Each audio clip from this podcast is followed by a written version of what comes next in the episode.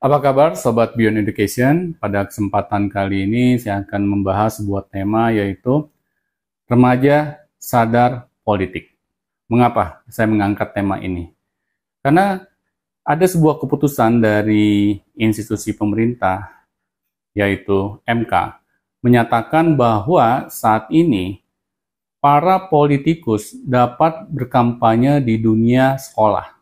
Bayangkan ya, dulu hal tersebut dilarang. Sekarang diperbolehkan.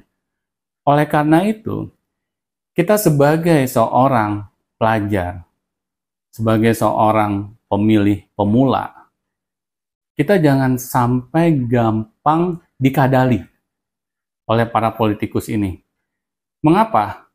Karena yang namanya orang kampanye pasti selalu ingin memberikan kesan yang positif kepada para pemilihnya. Pasti mereka akan bercerita tentang hal-hal yang baik-baik saja.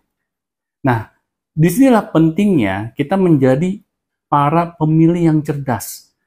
Jangan sampai kita berhasil ditipu oleh mereka.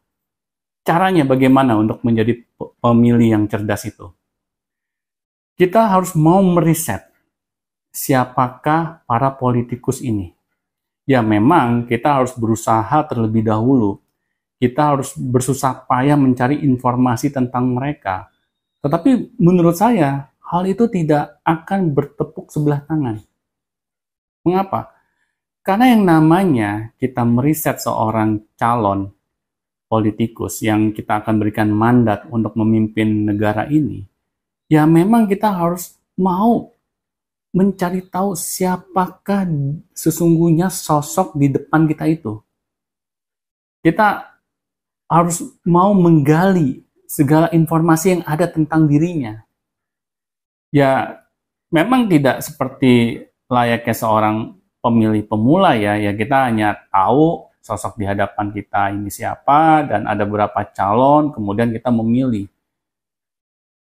Kita tidak bisa melakukan hal itu semua tanpa kita melakukan riset yang lebih mendalam. Karena yang tadi di awal saya bilang, kalau seorang politikus berkampanye, pasti mereka akan memberikan hal-hal yang kita ingin dengar saja. Mereka akan berupaya sedemikian rupa agar dia dapat menyenangkan hati orang-orang yang dia yang ada di hadapannya.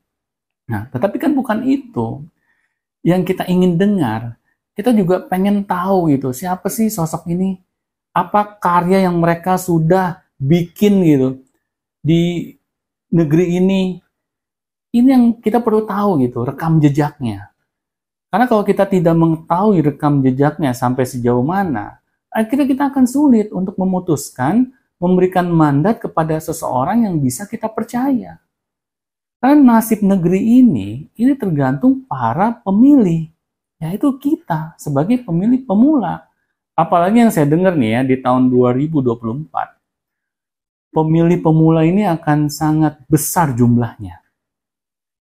Dan jangan sampai kita dimanfaatkan nih oleh orang-orang yang tidak memiliki hati nurani untuk bangsa ini. Makanya lebih baik kita mau belajar menjadi seorang pemilih pemula yang berhati nurani, berarti nurani karena kita memang memikirkan masa depan negeri ini, mau dibawa ke mana negeri ini gitu. Jangan sampai nanti gara-gara kita nasib negeri ini menjadi bermasalah gitu. Ya mungkin kita saat ini hidup enak gitu. Orang tua kita memiliki uang yang banyak. Kita nggak berpikir besok mau makan apa.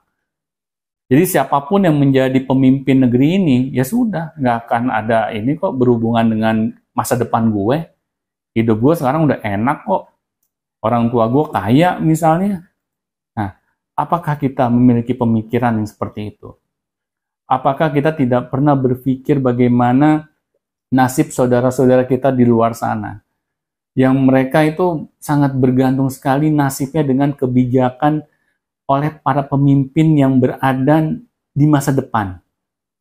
Nah, cobalah kita berpikir jauh ke depan. Karena saya yakin para pemuda dan pemudi bangsa ini adalah orang-orang yang sangat cerdas. Sudah bukan waktunya lagi kita hanya memikirkan diri sendiri.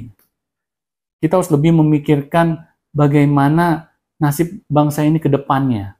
Bagaimana nasib saudara-saudara kita yang lain yang sekarang ini kehidupannya ini sangat memprihatinkan. Di sinilah kita sebagai seorang pemilih yang mau gitu, memilih seorang pemimpin yang terbaik. Agar apa? Agar nasib saudara-saudara kita yang saat ini misalnya di bawah garis kemiskinan, itu mereka bisa naik kelas. Mereka bisa merasakan kehidupan yang lebih baik.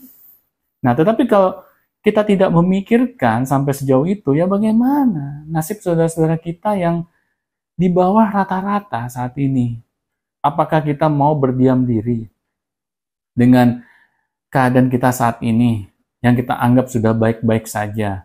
Mari kita membuka mata hati kita. Kita lihat saudara-saudara kita ya yang ada di lingkungan kita terdekat saja deh dulu gitu. Kita tidak usah memikirkan orang-orang yang misalnya ada di Papua, ada di Sulawesi, atau ada di mana pun mereka berada, tetapi di lingkungan terdekat kita. Coba kita berpikir, kalau kita sampai salah memilih seseorang yang berada di puncak kepemimpinan negeri ini, bagaimana nasib mereka?